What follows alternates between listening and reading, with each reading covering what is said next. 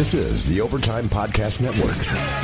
This is the Turn on the Jets podcast. Um, I love the Jets, so when, it, when I had the opportunity, I um, hitting free agency, and then I just felt like the stars kind of aligned. And now, here's your host, Joe Caparoso.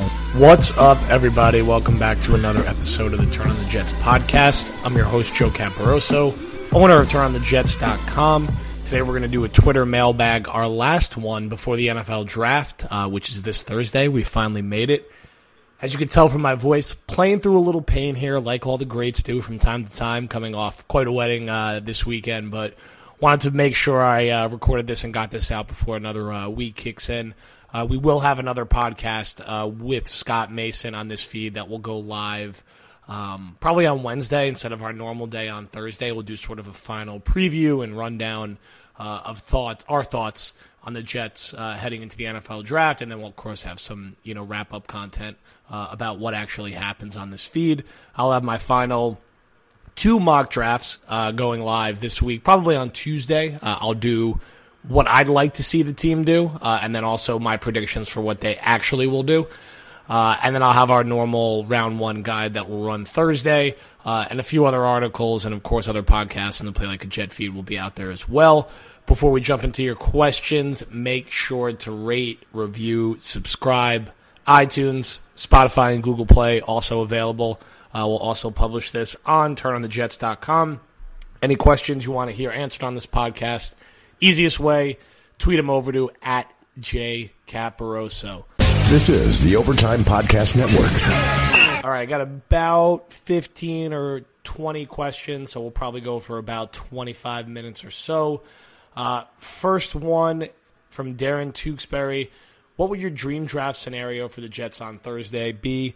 Uh, I wrote this in an article uh, that ran on the site over the weekend, and I don't know if there's a, a pragmatic way for it to happen, but if through a scenario of trading down probably multiple times and then maybe trading up in some way, uh, they found a way to get two swings in sort of that 18 to 35 range and were able to leave with Garrett Bradbury is their new starting center and a guy who's good enough to be Sam Darnold's center for the next decade.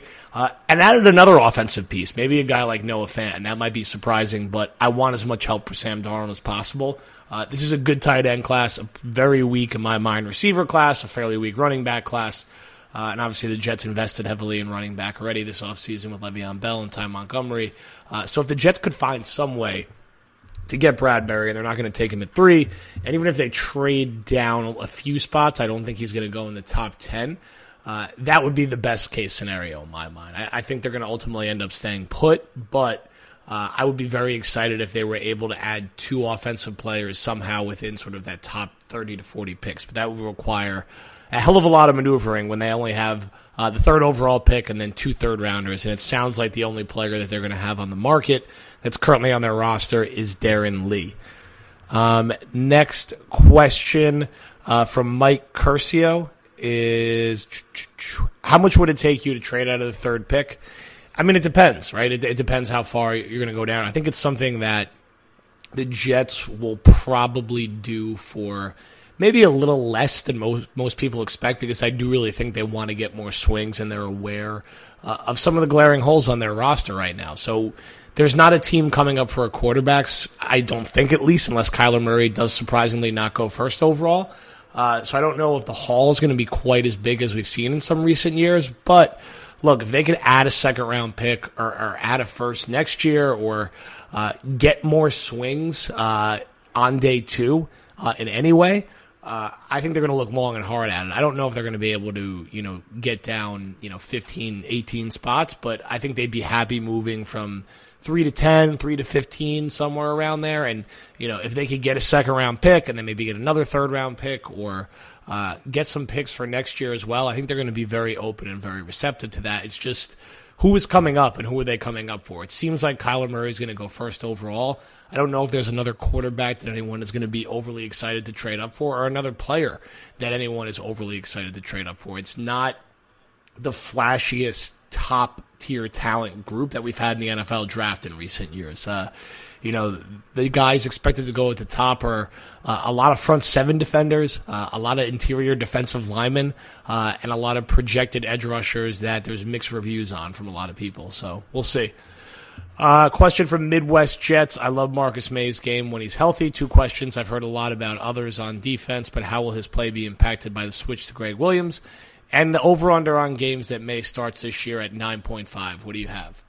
Look, I think Maye has been good when he's been out there. I think you know he, they drafted him as an older prospect. He's already 25. I think he's going to be 26 this season, uh, which is uncommon for a guy going into his third year. And he got hurt week 17 of his rookie year and really kind of punted his entire sophomore year. He never really recovered from that injury and then got hurt again. And he was also a guy who was hurt at Florida. So, you know, it's a fair concern about him going forward. I think you know, when you look at Gregg's Williams' defense, there's always people joking that he basically has a punt returner back there playing safety with how far back off the ball he'll have one guy. That guy projects to be Marcus Maye. I think you're going to see him way off the ball a lot, uh, deeper than he used to play under Todd Bowles.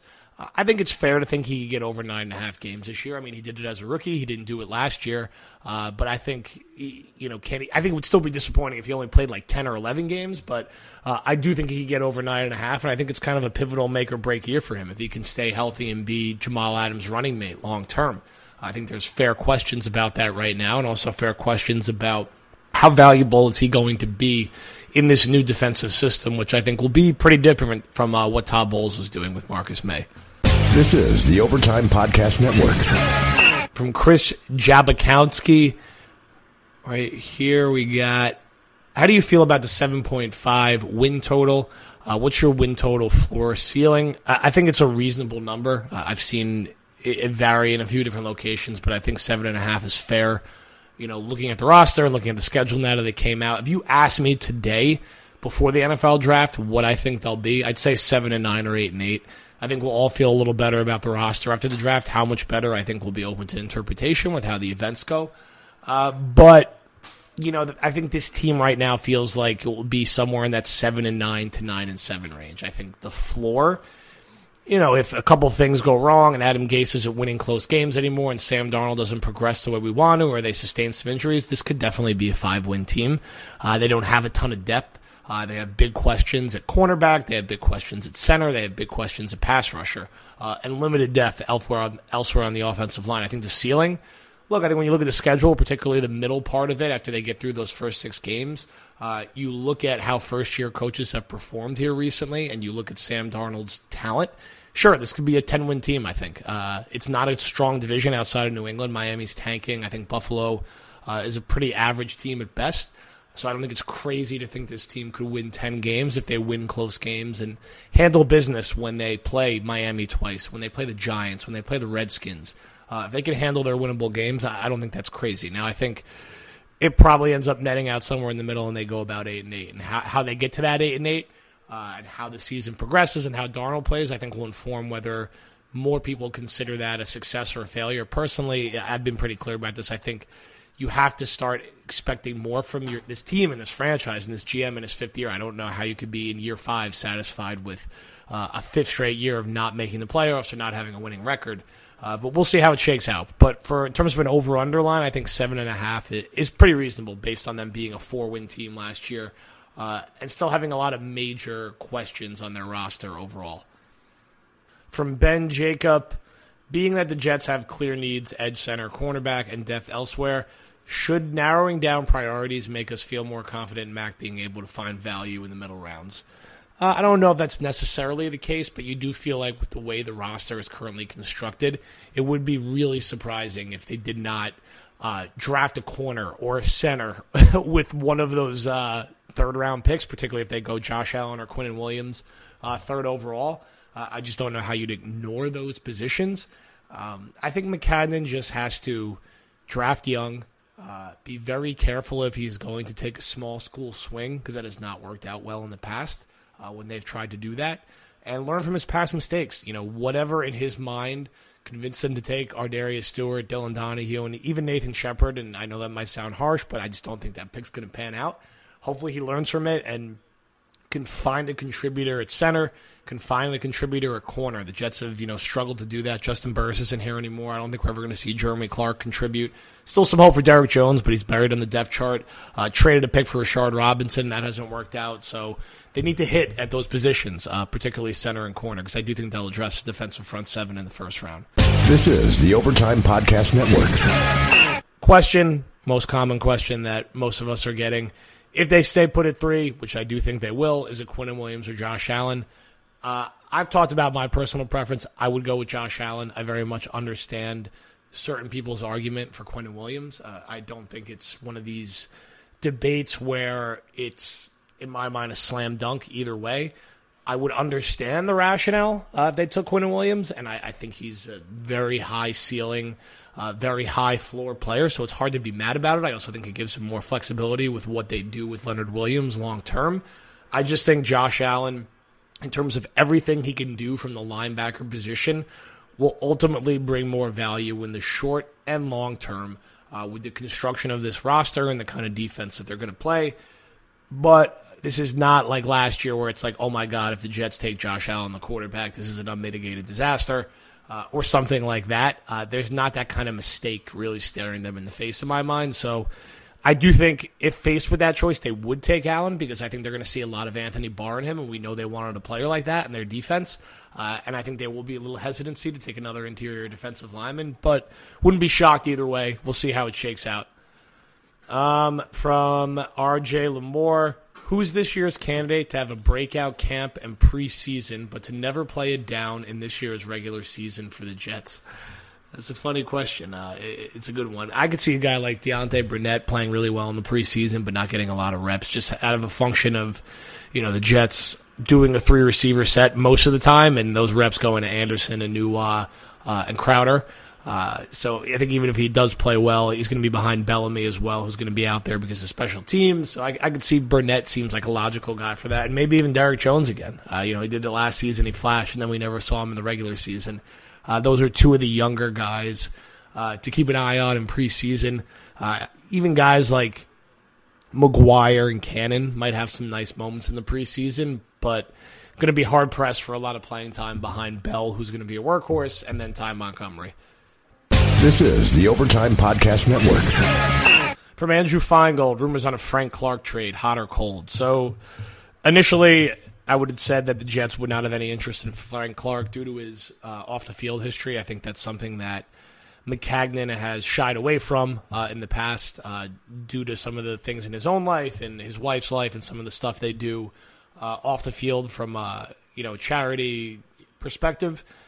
Completely you know, align with that. Commendable. I, I, don't think it's something that's problematic. I understand some fans' frustration that they won't consider certain players, but there has been rumors now that they were potentially interested, but they could circle back around it to the draft. How concrete is that? I don't know. We've had a lot of almost Jets rumors through the years about who they could almost be interested in, but not close. Now it does sound like Seattle wants a first round pick. I don't think the Jets are giving up third overall. Uh, maybe there's some type of pick swap situation, but I still think it's a long shot at best that they're going to end up with this guy. I'm sure there's going to be an aggressive market for him, and we'll see what everything settles out at, but I would not bet on him being a Jet by the end of this weekend.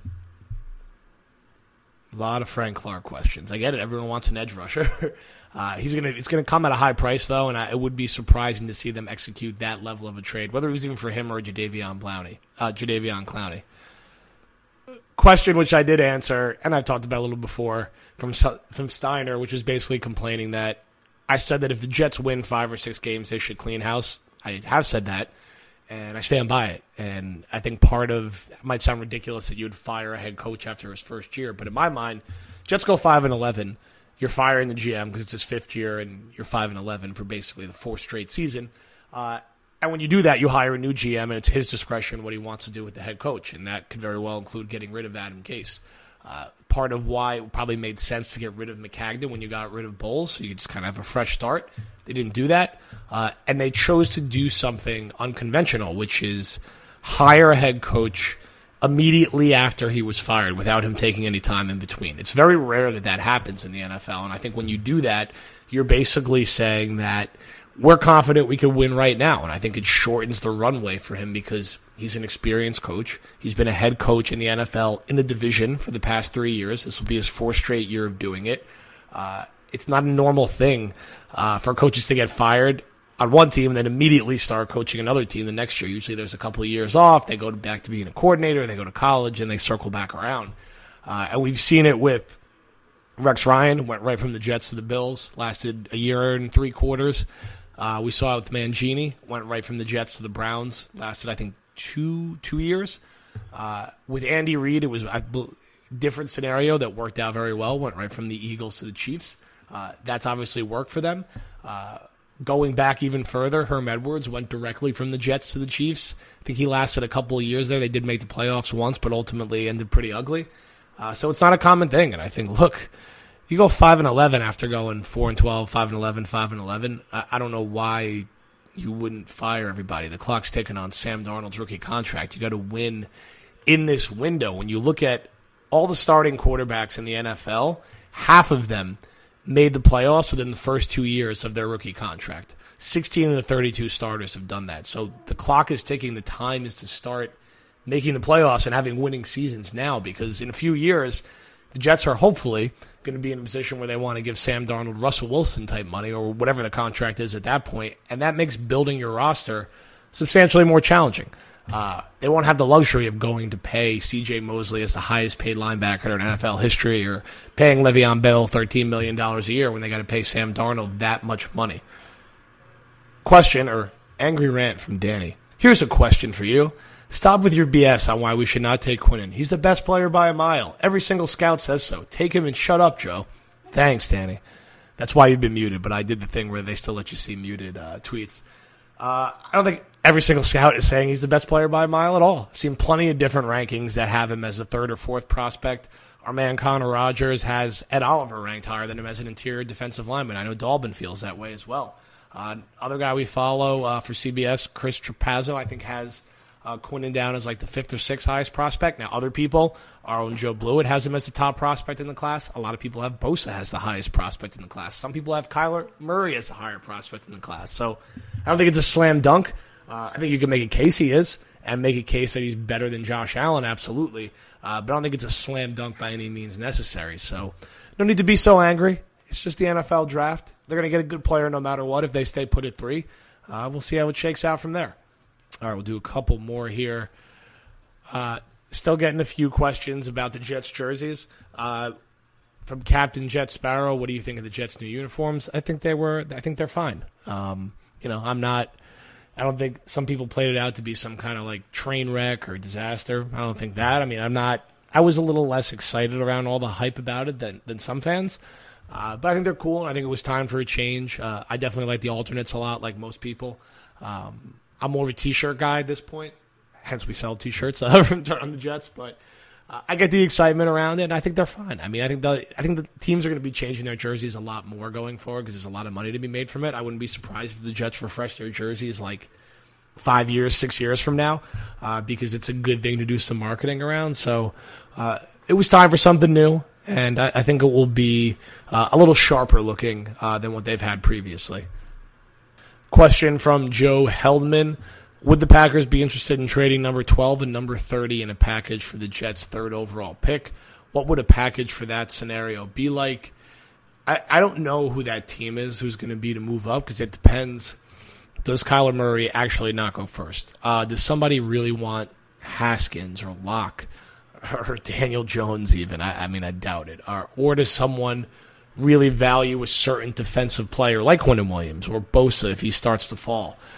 If the Jets could find their way to get two swings, you know, one between 10 and 15 and one between 25 and 40, I think that's a great potential scenario for them uh, to really try to plug some of the holes that we've discussed previously. And I'd love to get a swing at Bradbury. I mean, he's one of my favorite uh, prospects in this class. And fills their biggest outstanding need still on offense and is someone who could be with Darnold for a long time. I just don't know if they're going to be able to uh, position themselves to make that pick. And it's not a great year for offensive linemen in the first round, which is kind of a bummer uh, because it's something that the Jets really need to address, and they're going to pay the price for not addressing.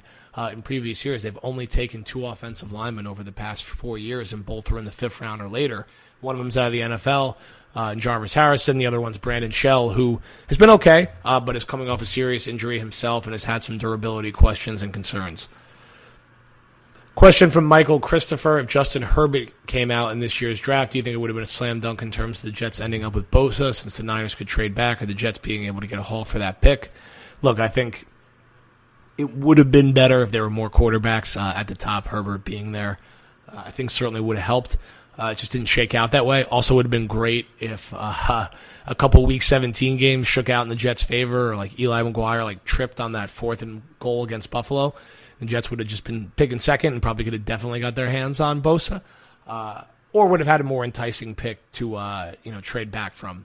But they are where they are. They're picking in the top six. It seems like for the tenth straight year.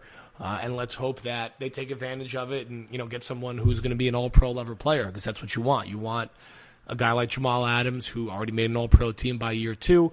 You want a guy like Sam Darnold who everyone's very rightfully excited about, the most important position in the sport. You don't want to end up having to a Leonard Williams type player who's like good, but we're not sure if you even want to give him a second contract, or a Darron Lee type player who they're probably going to trade at some point this weekend. And I do think uh, that will happen uh, before week one if it doesn't happen during draft weekend. Uh, second part of the question from Michael Christopher Who do you think the Jets have ranked as the top five players in this draft? Uh, it's a good question. Um, I do generally believe, and I, you know, I, I wrote about this before before the actual drafts. Like I do generally believe that the Jets had Darnold as their top player on the board last year, and had Jamal Adams as the top player on their board the year before, and uh, got a situation where they really got the guy that they wanted. Now, whether those rankings ultimately prove to be accurate or not, well, time will tell. But uh, I think we got a good feel, at least from Maccagnan, how he will rank like the top players in the class. So I think Bosa, if I had to guess, is probably the top player uh, on their board overall. I think second, honestly, and this is going to you know come down to probably who their pick is. I think it's probably a coin flip uh, between Quinnen and Josh Allen. I'm sure there could be some divide internally on uh, how they would be utilized, and I'm sure Gregg Williams will have a lot to say uh, in which direction they go. But I would guess they have them as like a two A and a two B. I could also see them having Ed Oliver right behind those two, and there's been some rumblings the Jets could consider him uh, with the third overall pick as well, which would be a surprise. You know, I, I think Allen and Quinnen would be better options. Uh, but I could definitely see them having Oliver as sort of like right behind them, sort of like 2A, 2B, and then he's three. Uh, but I would say Bosa is probably the guy that they have uh, top overall. Uh, and it's probably a board that is five defensive players uh, based on you know how this class is shaken out, which is you know just something considering you would want this to be a year where you could have added some help for Sam Darnold at the top of the draft. All right, thank you everybody for listening. Appreciate all the questions. Appreciate you bearing with my limited voice. A little too much uh, dance floor action uh, last night.